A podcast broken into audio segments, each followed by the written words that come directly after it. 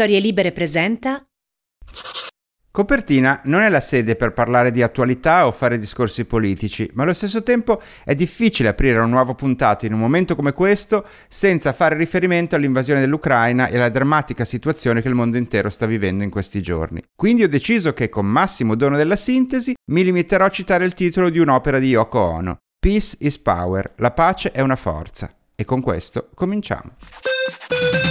Sono lo scrittore Matteo Bibianchi e questo è Copertina, un podcast dove si spacciano consigli di lettura.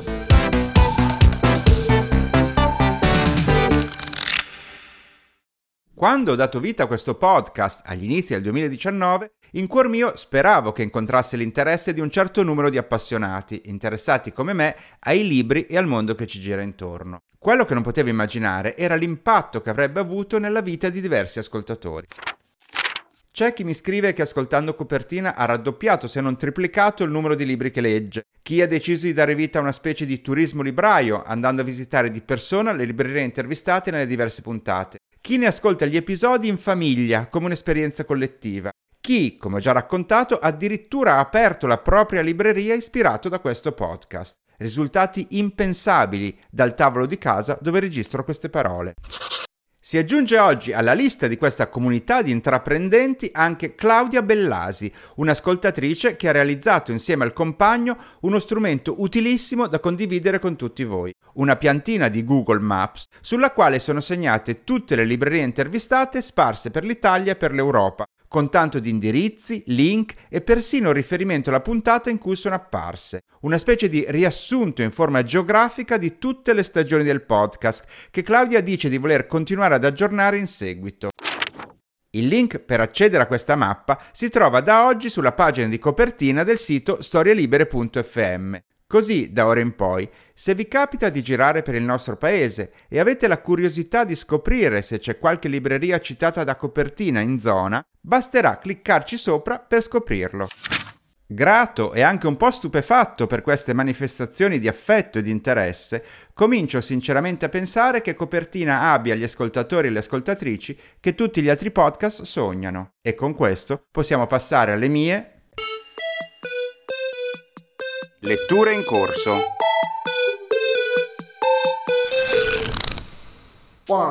Cominciamo con un libro che sta facendo molto parlare di sé, soprattutto per la sua irresistibile carica ironica. Si intitola Niente di vero ed è il nuovo romanzo di Veronica Raimo, pubblicato da Inaudi. Un libro autobiografico nel quale la scrittrice tratteggia un ritratto della sua famiglia e della sua adolescenza in maniera che verrebbe da dire spudorata e senza nessuna pietà. A rendere ancora più curiosa la lettura il fatto che Veronica sia la sorella di un altro scrittore, Christian Raimo, noto sia per la sua produzione letteraria con svariati romanzi pubblicati a Minimum Fax e dei Naudi, ma anche per il suo impegno politico e la sua verve polemica nei dibattiti televisivi.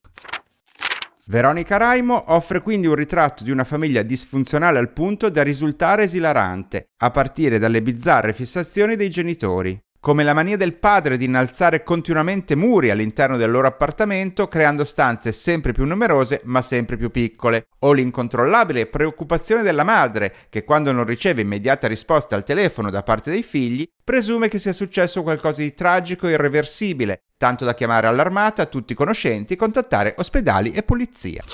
L'autrice poi racconta anche la costante sensazione di fallimento che le provocava vivere in casa con un fratello che era considerato agli stessi genitori un genio e per il quale spendevano ogni tipo di complimento quando ne parlavano agli amici, mentre l'unica qualità che riuscivano a riconoscere a lei era quella di saper disegnare bene. Veronica Raimo parla quindi di deliranti dinamiche familiari, di dubbi e insicurezze legate alla crescita, al sesso e alla presa di consapevolezza di sé, di traumi adolescenziali e della fatica di liberarsene, ma scegliendo un tono ilare e scoppiettante che rende questo libro una lettura adorabile. Il produttore Domenico Procacci, proponendo la candidatura del romanzo al prossimo premio Strega, ha scritto a proposito dei protagonisti ne seguiamo le vicende come fossero i nostri vicini di casa, amici di una vita, ma anche personaggi terribili che siamo felici di poter osservare divertiti a distanza. Aggiungo che personalmente trovo molto azzeccata la scelta del titolo, Niente di vero, che da un lato sembra negare l'autenticità del contenuto, attribuendolo a una fantasia letteraria, Dall'altro sembra negare addirittura che appartenga all'autrice, dal momento che Vero è l'abbreviativo più frequente di Veronica. Una sorta di cenno di intesa col lettore che avviene fin dalla copertina, come a dire, vi sto dicendo la verità, ma facciamo finta che non sia così. Two. Da diversi anni dirigo una rivista indipendente di narrativa italiana che pubblica sostanzialmente esordienti e che si chiama Tina, abbreviativo di rivistina. Nel caso vogliate dargli un'occhiata basta andare sul sito matteobb.com.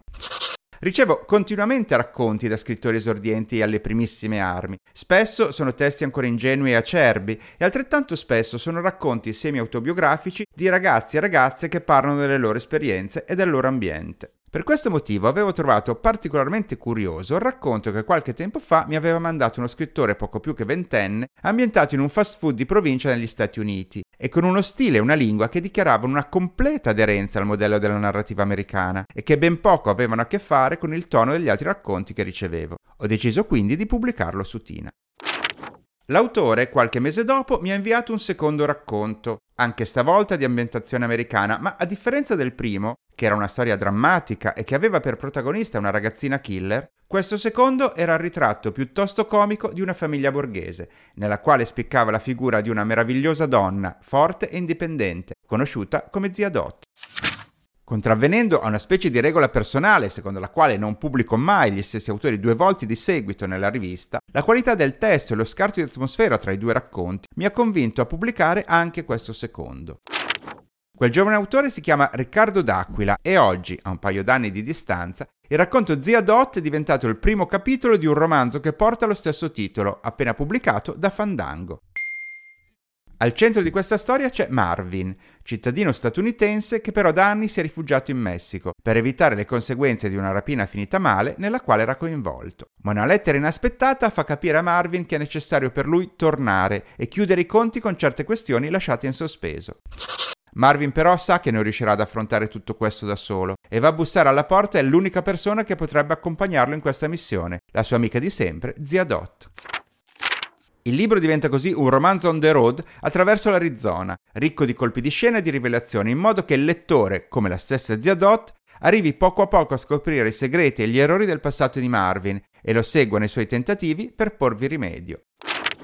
Colpisce come l'ambientazione americana sia del tutto credibile e coerente, sebbene il libro sia scritto da un 29enne residente a Chieti che conosce gli Stati Uniti solo attraverso le sue letture, dato che lui stesso dichiara di essere cresciuto a pane e fumetti americani ma soprattutto emerge la figura concreta e illuminante di zia Dot, tanto ribelle quanto saggia, che si rivela il compagno di viaggio che tutti noi vorremmo avere a fianco durante le nostre avventure, o forse direttamente nella vita. Se avete voglia di scoprire un autore esordiente che assomiglia poco ai suoi colleghi nostrani, il debutto di Riccardo D'Aquila è certamente il libro che fa per voi. Fidati di chi ne sa.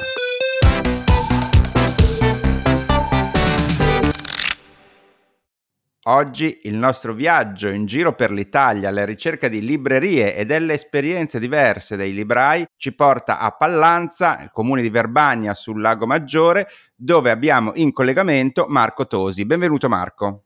Grazie, ciao a tutti. Allora, con te bisogna fare un discorso un po' ampio perché eh, tu insieme al tuo socio Filippo Terzi siete i titolari di una libreria Pallanza che è la libreria Spalavera, ma non avete cominciato dalla libreria. Mi racconti tu come avete cominciato? Esatto, una storia un po' strana, una storia di provincia forse. Eh, noi abbiamo iniziato, eh, ci siamo inventati il lavoro di libraio, siamo diventati librai facendo i mercati in giro per l'Italia, cioè ritiravamo i libri usati eh, qui a Verbania e eh, andavamo a Milano, a Torino, a Genova a rivenderli, facendo i nostri banchetti in giro ai mercati dei libri e quindi lì conoscendo colleghi, conoscendo clienti, abbiamo pian piano eh, imparato questa professione. Quindi l'idea è stata quella di recuperare libri usati in città e rivenderli fuori. Questo è stato il primo, il primo step. Dopodiché L'idea era quella, abitando a Verbania, abitando sul Lago Maggiore, in un territorio splendido, dopo un anno di attività itinerante, volevamo tornare a casa, diciamo così, fare qualcosa sul territorio e ci è venuta un'idea abbastanza pazza, ovvero il provare a portare tutti i libri che in quell'anno avevamo ritirato in cima a una montagna, in un alpeggio, dove la mia famiglia ha una casa da tanti anni, dagli anni 30, una casa che veniva tenuta ma non più vissuta. E quindi l'idea è stata quella di ok, riappropriamoci di questo alpeggio e facciamolo con i libri. E nel giugno del 2014 eh, si crea questa transumanza di libri verso l'alto e eh, l'alpeggio torna a vivere. Con questo mercato del libro, nei weekend abbiamo iniziato in questa maniera, la casa quindi veniva allestita con tavoli, banchi di libri nel giardino, eh, aperta a chiunque e pian piano abbiamo iniziato a organizzare anche qualche evento. Quindi un po' insomma l'idea di portare i libri in un luogo dove generalmente non ci sono, cioè in alta montagna. È stato un po' così il vostro progetto? Proprio così. L'idea nasce da... Il libro per noi è sempre stato uno strumento, uno strumento chiaramente per creare il lavoro, ma anche uno strumento per arrivare agli altri e eh, per far scoprire il territorio. Quindi la montagna racchiudeva un po' tutto questo discorso di relazioni, di convivialità, di cultura. Ha iniziato subito a funzionare, grazie anche ai social, quindi in particolare a Facebook allora 2014, e la gente incuriosita arrivava in montagna fino alla casa, eh, all'Alpe Colle si chiama questo, questo luogo, eh, si arriva in macchina, quindi era, tutti potevano raggiungere la postazione in montagna e poi amanti del trekking, amanti della montagna, eh, potevano godersi il territorio. Questa è stata la nostra bussola, il nostro obiettivo e ripeto, fin, da, fin, dall'inizio, curiosi sia da fuori, non solo dalla zona del lago, ma anche molte persone di qui eh, si sono avvicinate a questo progetto. Devo dire anche tanti eh, ragazzi e ragazze, quindi una fascia anche molto giovane, eh, che magari al mercato, quando andavamo a Milano, a Torino, facevamo un pochino più fatica a incontrare la montagna è stata anche una bellissima chiave per arrivare a queste persone eh, e queste persone, spesso di Verbania, spesso del territorio, hanno scoperto eh, il proprio entroterra, quindi di abitare in un luogo meraviglioso e, e, di non dover sempre guardare fuori verso qualcosa di lontano, perché eh, abbiamo anche qua un patrimonio paesaggistico incredibile. Questa quindi diciamo per voi era una sfida, vi immaginavate di eh, avere questa accoglienza che funzionasse così o sembrava una follia sulla carta e basta? Sembrava una grandissima follia, eh, amici eh, subito ci hanno detto ma perché fate questa cosa? Perché migliaia di libri in alpeggio non funzionerà mai? Però sia io che il mio socio, devo dire, anche i familiari ci hanno sostenuto, questa è stata una cosa importante fin dall'inizio, anche perché la casa era di famiglia, quindi non potevo espropriarla, eh, e c'è stato un appoggio anche da parte appunto di, di tutta la famiglia. E ehm, l'obiettivo però l'abbiamo visto subito che mh, arrivava al prossimo, il nostro messaggio con i libri in alpeggio. Eh, anno dopo anno poi questa, questa esperienza è migliorata, nel senso che abbiamo sempre più puntato su, anche sugli eventi, quindi concerti in alta quota, presentazioni di libri, abbiamo creato subito anche uno spazio eh, dedicato ai prodotti tipici, quindi la cultura del territorio, la birra artigianale, la marmellata. E anche questo, il concetto di eh, convivialità di cui parlavo prima, è servito molto ad avvicinare le persone. Nonostante tutto questo corollario di situazioni, il libro rimane sempre centrale. Anno dopo anno eh, i banchi con migliaia di volumi usati sono sempre l'attrattiva dove le persone passano ore a sfogliare, a scegliere, a consultarsi. Tu hai letto questo, ah, conosci questo titolo e questa è la cosa veramente, l'energia pura che ci fa andare avanti in questo progetto. Senti, quanti anni avevate quando avete cominciato questo progetto? Uh, 27 il mio socio e 28 io. Comunque piuttosto giovani. Mi incuriosisce però come eh, dei ragazzi così giovani siano partiti appunto dall'idea di vendere libri usati. Come siete arrivati a questo? Che non è un'attività poi così comune. Sì, non è un'attività così comune, ma ha iniziato il mio socio. Eh, era tornato a Verbania a vivere dopo un po' il periodo universitario, qualche, qualche lavoretto in giro e aveva iniziato a fare letteralmente lo svuotacantine.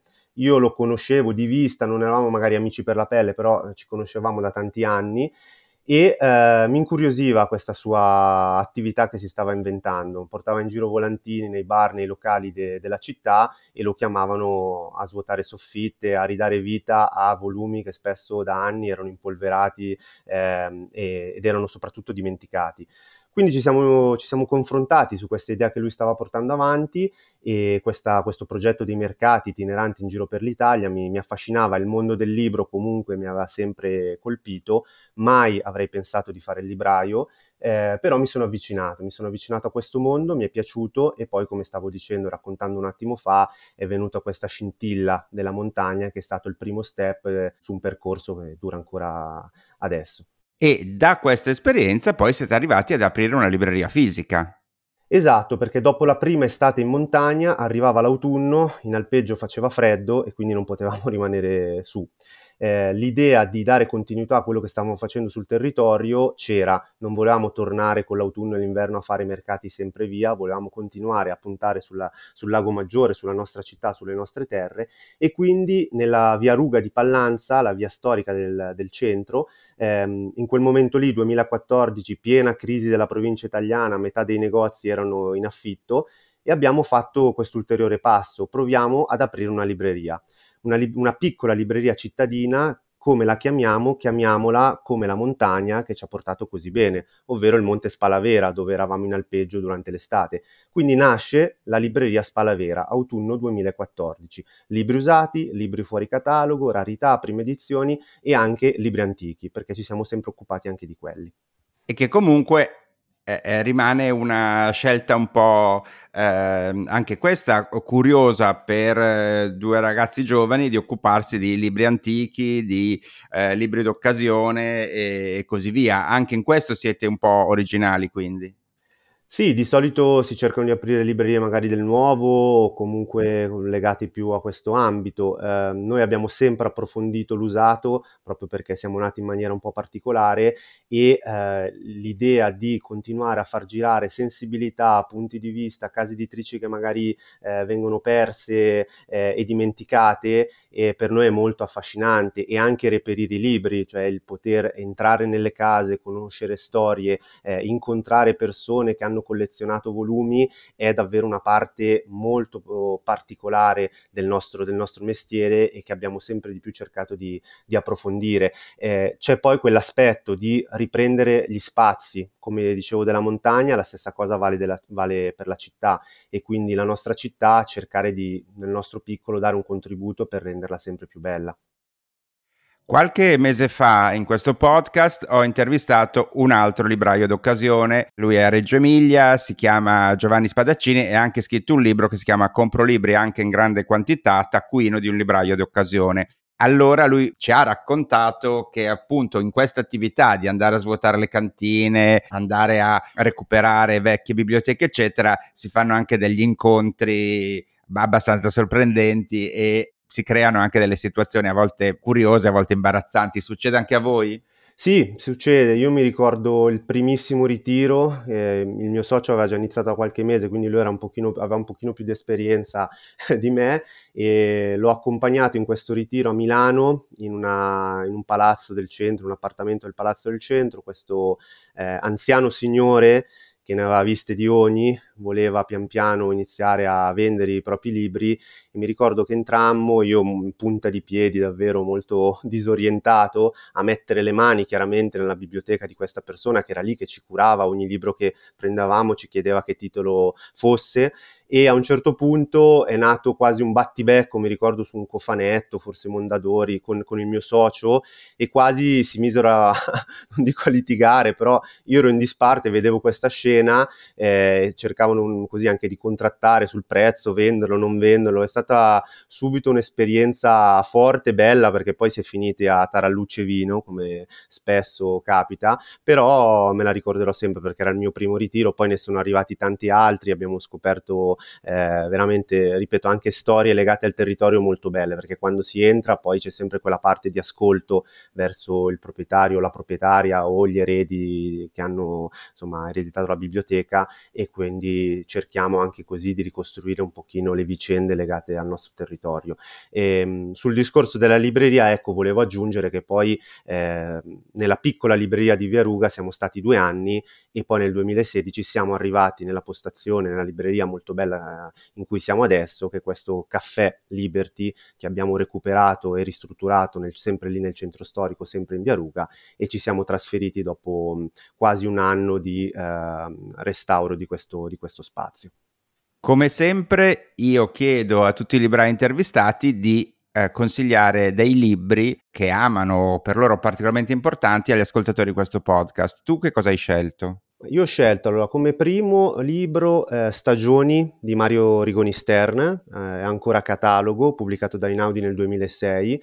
E è un libro di frammenti, di, sia di eventi storici legati all'autore, in particolare alla campagna di Russia, ma in particolare di quotidianità della montagna, di recuperare quel rapporto tra uomo e montagna, e qui rientra chiaramente anche il nostro discorso che abbiamo appena fatto sui libri e sulla montagna ed è un invito, secondo me, a conoscere un pochino tutti i titoli eh, di Mario Rigonister, di affrontare questo, questo, autore, ritrovare il tempo per salvare sentieri, per salvare antiche tradizioni ed educarsi alla bellezza del paesaggio. Questo per me è molto importante e Mario Rigonister mi ha aiutato in questo percorso personale verso le terre alte, soprattutto nel mio periodo universitario, studiavo a Milano e i pomeriggi eh, restavo spesso in compagnia di Mario Rigonister. Quindi questo è il primo libro e avevo scelto anche invece per stare più sul letterario ehm, un libro di Italo Calvino, Lezioni americane, pubblicato da Garzanti nel 1988. Ehm, sono 5-6 lezioni che Calvino eh, doveva tenere alla Harvard University mille, tra il 1985 e il 1986.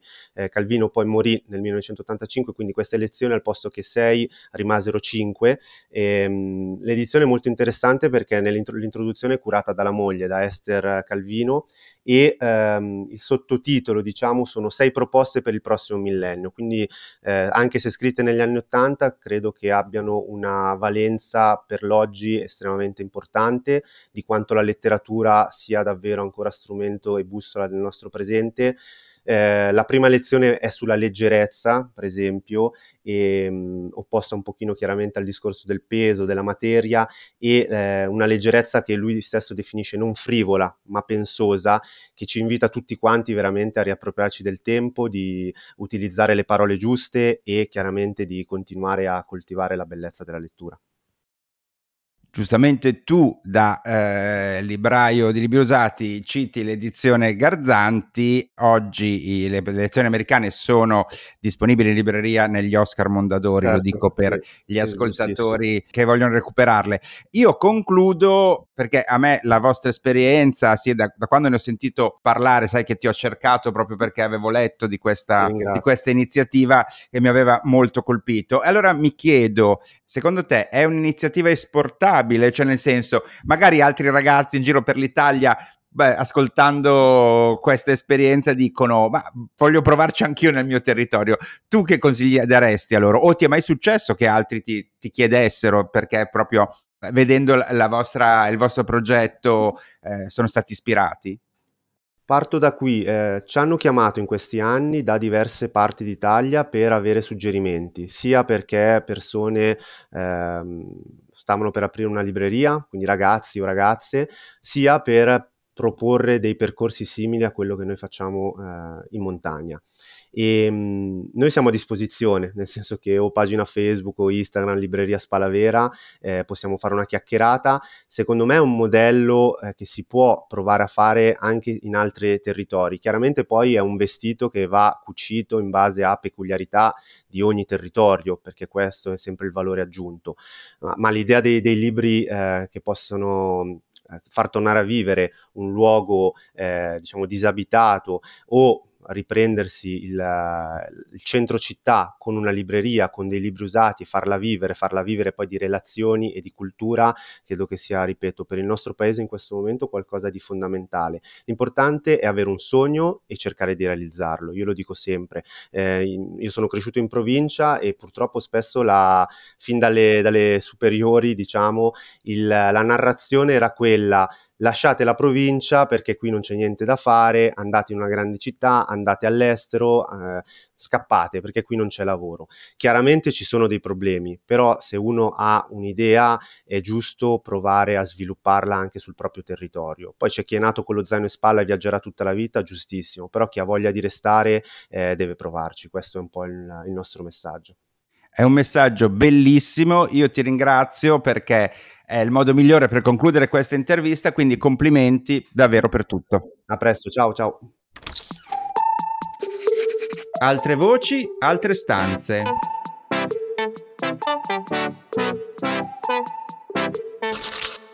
Nella nostra rubrica dedicata al mondo dei traduttori, spesso ci siamo occupati di professionisti che da tempo operano nel settore e che hanno lavorato sui testi dei maggiori scrittori mondiali, ma credo sia altrettanto interessante sondare l'esperienza di coloro che lavorano con la traduzione anche per realtà indipendenti e con autori contemporanei. È il caso dell'ospite di oggi, Francesca Pellas, mezza piemontese e mezza genovese, che è scout letteraria, traduttrice e giornalista culturale per Il Foglio, Rivista Studio e altre pubblicazioni. Ascoltiamo insieme come è diventata traduttrice.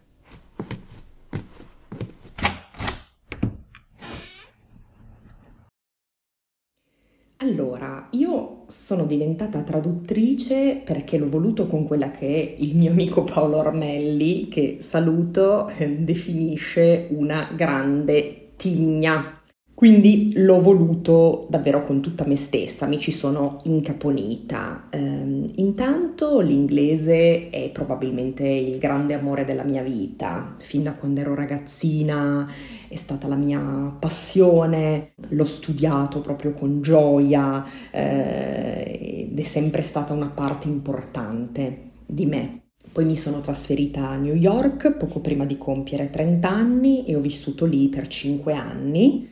Però io sono stata ufficio stampa per parecchi anni, eh, per l'editoria Libraria, prima Codice Edizioni a Torino, poi per Edizioni Black Coffee, che è una casa editrice di Firenze, e proprio con loro sono arrivate le prime vere opportunità di tradurre, perché sono stata tra i traduttori del, dei primi numeri della rivista letteraria Freemans, che è questa rivista di questo critico, editor e poeta John Freeman. Eh, con cui io tra l'altro ho lavorato tanti anni perché già lavoravo con lui a Codice Edizioni. Quindi diciamo questa è stata la prima eh, vera occasione e poi da lì ho sempre voluto eh, andare avanti, continuare a tradurre e poi sono arrivate le prime eh, occasioni ulteriori magari di avere un libro tutto mio piano piano.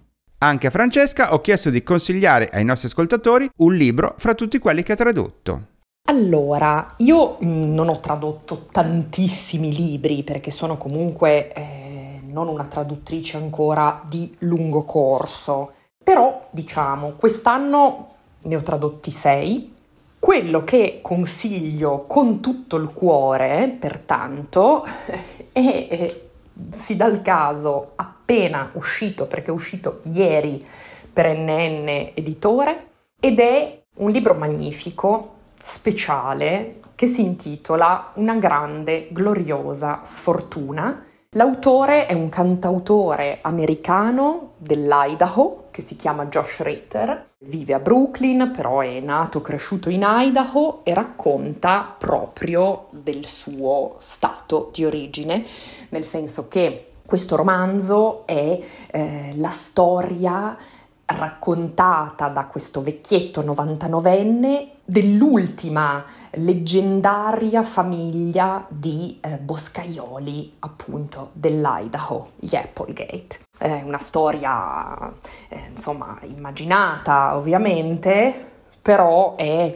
ehm, insomma dà vita un racconto davvero commovente, divertente, in cui c'è questo terreno perduto, eh, che è questo terreno maledetto posseduto dalla famiglia Applegate, che fa parte di questa piccola comunità, una timber town, quindi eh, una cittadina proprio di boscaioli come ce n'erano anticamente, qua siamo all'inizio del Novecento, e una cittadina poi anche intrisa di magia, perché come in tutti i luoghi di montagna ovviamente c'è sempre la magia presente.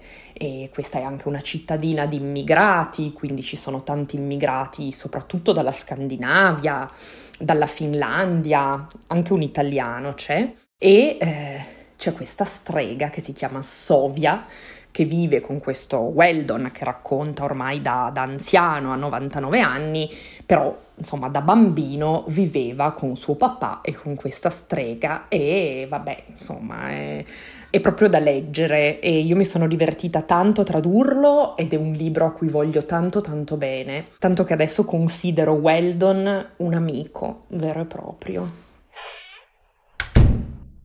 E noi con questo siamo agli sgoccioli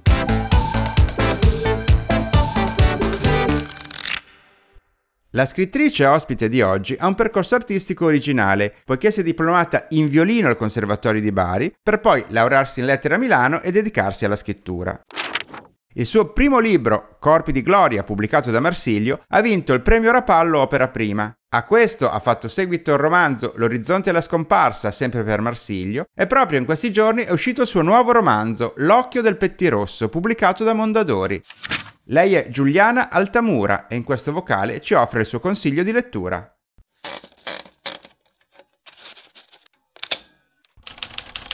Uno dei miei romanzi preferiti degli ultimi anni è Nel mondo a venire di Ben Lerner, edito da Sellerio. E dal mio punto di vista è un classico contemporaneo, mm, con una storia che oscilla tra la realtà, la finzione e questo Lerner l'ha fatto ben prima che il genere dell'autofiction diventasse così di moda. Il libro riflette proprio su questo rapporto tra la realtà e l'invenzione artistica, lo fa con una lingua letteraria di grande potenza evocativa, non a caso Lerner esordisce come poeta ed è prima di tutto un poeta. Il protagonista, che poi è il suo alter ego, vaga per le strade di una New York come sospesa in un'atmosfera pre-apocalittica prima dell'arrivo di una tempesta tropicale e, e alla continua ricerca di una sorta di rivelazione che gli si può manifestare in qualsiasi momento, in qualsiasi luogo e che illumini passato, presente e futuro del protagonista. È un libro che, per dirla con le parole dello stesso Lerner, sa di essere un libro e io lo trovo molto affascinante proprio per il modo in cui ci invita, in cui invita il lettore a costruire e decostruire la realtà attraverso la parola letteraria.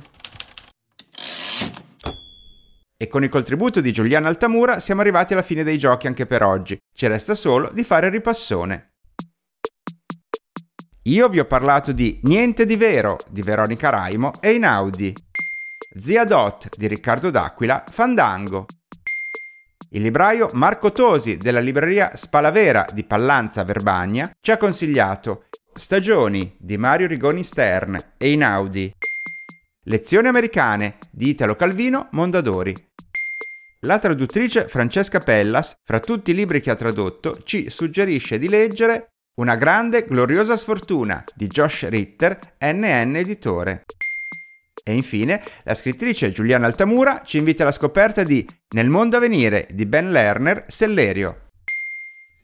Questo è quanto. Fra due settimane sapete dove ritrovarmi. Ciao. Ciao.